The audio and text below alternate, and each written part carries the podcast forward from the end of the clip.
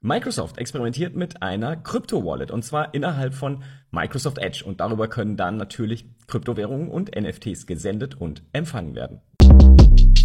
Shortcast Club